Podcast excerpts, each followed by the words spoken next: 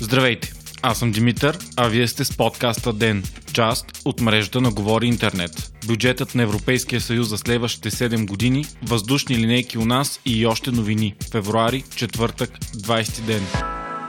Днес започват едни от най-трудните преговори между лидерите на страните членки на Европейския съюз. Те ще са за бюджета за следващите 7 години, съобщава Euronews. Преговорите се смятат за един от най-големите изпити за това колко ще е ефикасен съюзът след Брекзит. Напускането на Великобритания отваря дупки за около 10-12 милиарда евро годишно и ще изисква преразпределяне на ресурсите. Това неимоверно ще доведе до ощетени и мнозина експерти определят преговорите като ожесочена битка. Председателят на Европейския съюз Шарл Мишел Мишел направи предложение бюджета 2021-2027 да се равнява на около 1.074% от общият брутен национален доход на Европейския съюз. Това се равнява на около 1.095 трилиона евро, около 40 милиарда по-малко, отколкото първоначалното предложение на Европейската комисия. Европарламентът пък настоява вноската да бъде още по-висока 1.3%. Бюджетът предвижда по-малко развитите региони, тези с БВП на глава на население по-низко от 70 75% от средното за Съюза, да получават повече финансиране, отколкото по-развитите райони. Ключово предложение в новия бюджет е финансирането да бъде пряко вързано с върховенството на закона в отделните страни членки. Така парите по европейски програми могат да бъдат замразявани или спирани изцяло, ако се установят нарушения с закона, разделението на властите и свободата на медиите. Смята се, че това би създало проблеми на страни като Унгария и Полша, които са остро критикувани заради все по-авторитарното си управление. Очертават се и сериозни противопоставяния между страните, които внасят най-много и тези, които получават най-голямо финансиране. Държави като Германия, Швеция, Австрия, Дания и Холандия настояват за намаляване на годишния си принос в общия бюджет. Богатите страни донори и онези, които получават повече, са разделени и по множество други въпроси за приоритетите на финансирането, като разходите за екология, миграция, отбрана и технологии. Планът на Шаро Мишел се опитва да бъде компромисен. Намалява се финансирането на почти всички пера, но най-малко на най-чувствителните фондовете, които биха засегнали по-бедните страни. Най-ощетени са бюджетите за отбрана и сигурност, финансиране в областта на миграцията, иновациите и цифровизацията, както и програмата за европейска наука. От бюджета ще бъдат похарчени 354 милиарда евро за екология и земеделие. От тях обаче цели 40% ще бъдат за климатични мерки. Така, земеделците ще бъдат ощетени, тъй като двата фонда, свързани с тях, се намаляват с около 15%. В Свободна Европа пише, че най-горчивият хаб за по-бедните страни, включително България е, че се увеличава съфинансирането на европейски програми. Очаква се намаляване на така наречена кохезионен фонд. Той е предназначен за държавите членки, чието брутен национален доход на глава от населението е под 90% от средния на Европейския съюз. Той има за цел да намали економическите и социални различия и да насърчи устойчивото развитие. България е един от големите ползватели на фонда, с който се финансират най-вече транспортни и инфраструктурни проекти и околна среда. До сега европейското финансиране по редица програми беше около 75-85%, а останалите пари се даваха от национално съфинансиране. Според новият план обаче, европейските фондове няма да дават повече от 40-70% и държавите ще трябва да отделят повече пари за съфинансиране на проектите. На практика това означава, че България ще трябва да разполага с много повече средства, отколкото до сега, за да има пълен достъп до европейските средства. За да се съберат недостигащите пари за бюджета на Европейския съюз, се предвиждат нови такси и данъци за страните членки. Една от най най-големите е, че за всеки килограм непреработена пластмаса ще се плащат 80 евроцента такса. Потенциално в бъдеще ще се обсъждат и такси за технологични гиганти, внос на продукти произведени с замърсяващи технологии и облагане на авиацията и финансовите транзакции. Въпреки, че планът се смята за компромисен, той не получава одобрение от почти никоя страна членка. Според нетните вносители той е твърде голям, а според нетните ползватели твърде нисък. Затова и се предполага, че днес няма да бъде взето окончателно решение за бюджета.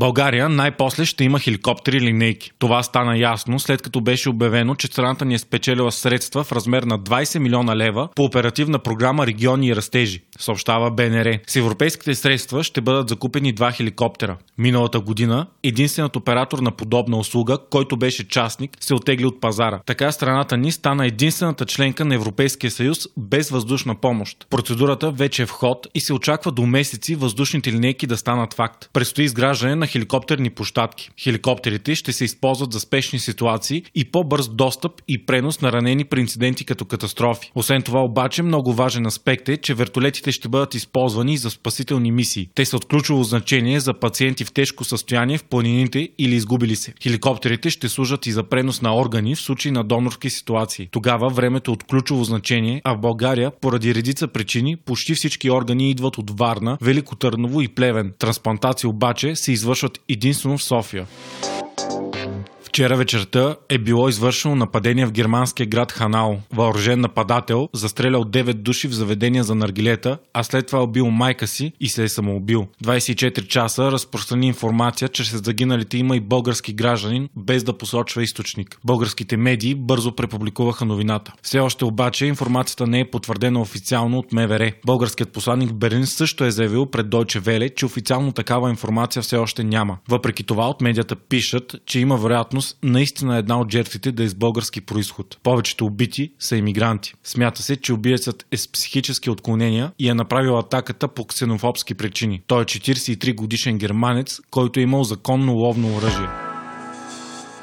Министърът на отбраната Красимир Каракачанов е разрешил нов полет над България на руски военни самолети, съобщава БГНС. Самолетите ще пренасят нови зенитно-ракетни комплекси към Сърбия. Става въпрос за ракети Паницар С, които са с обхват между 20 и 30 км и служат за защита на граници и военни обекти. Комплексите се закупуват от Сърбия, след като в края на миналата година се проведе съвместно обучение между сръбските и руските военни. Тогава руски военни самолети отново минаха българското въздушно пространство, пренасяйки ракети за отбрана C-400, които са с радиус от до 400 км. Google пусна последната си версия Android 11 по-рано от очакваното, съобщава The Verge. Новата версия на мобилната операционна система вече е достъпна като превю за разработчици и производители. Това е най-ранното пускане на следващата версия на Android до сега. Новата версия ще включва някои визуални промени и обещава по-добра поддръжка на 5G мрежа, подобрена сигурност, по-добра поддръжка на сгъваеми телефони и редица други. Android 11 се очаква да излезе за потребителите по-късно тази година. Вие слушахте подкаста Ден. Ден е част от мрежата на Говори Интернет. Водещ и главен редактор Димитър Панайотов. Аудиомонтаж Антон Велев. Ако искате да не изпускате епизод на Ден, не забравяйте да се абонирате в Spotify, Google Podcast или да ни оцените в Apple iTunes.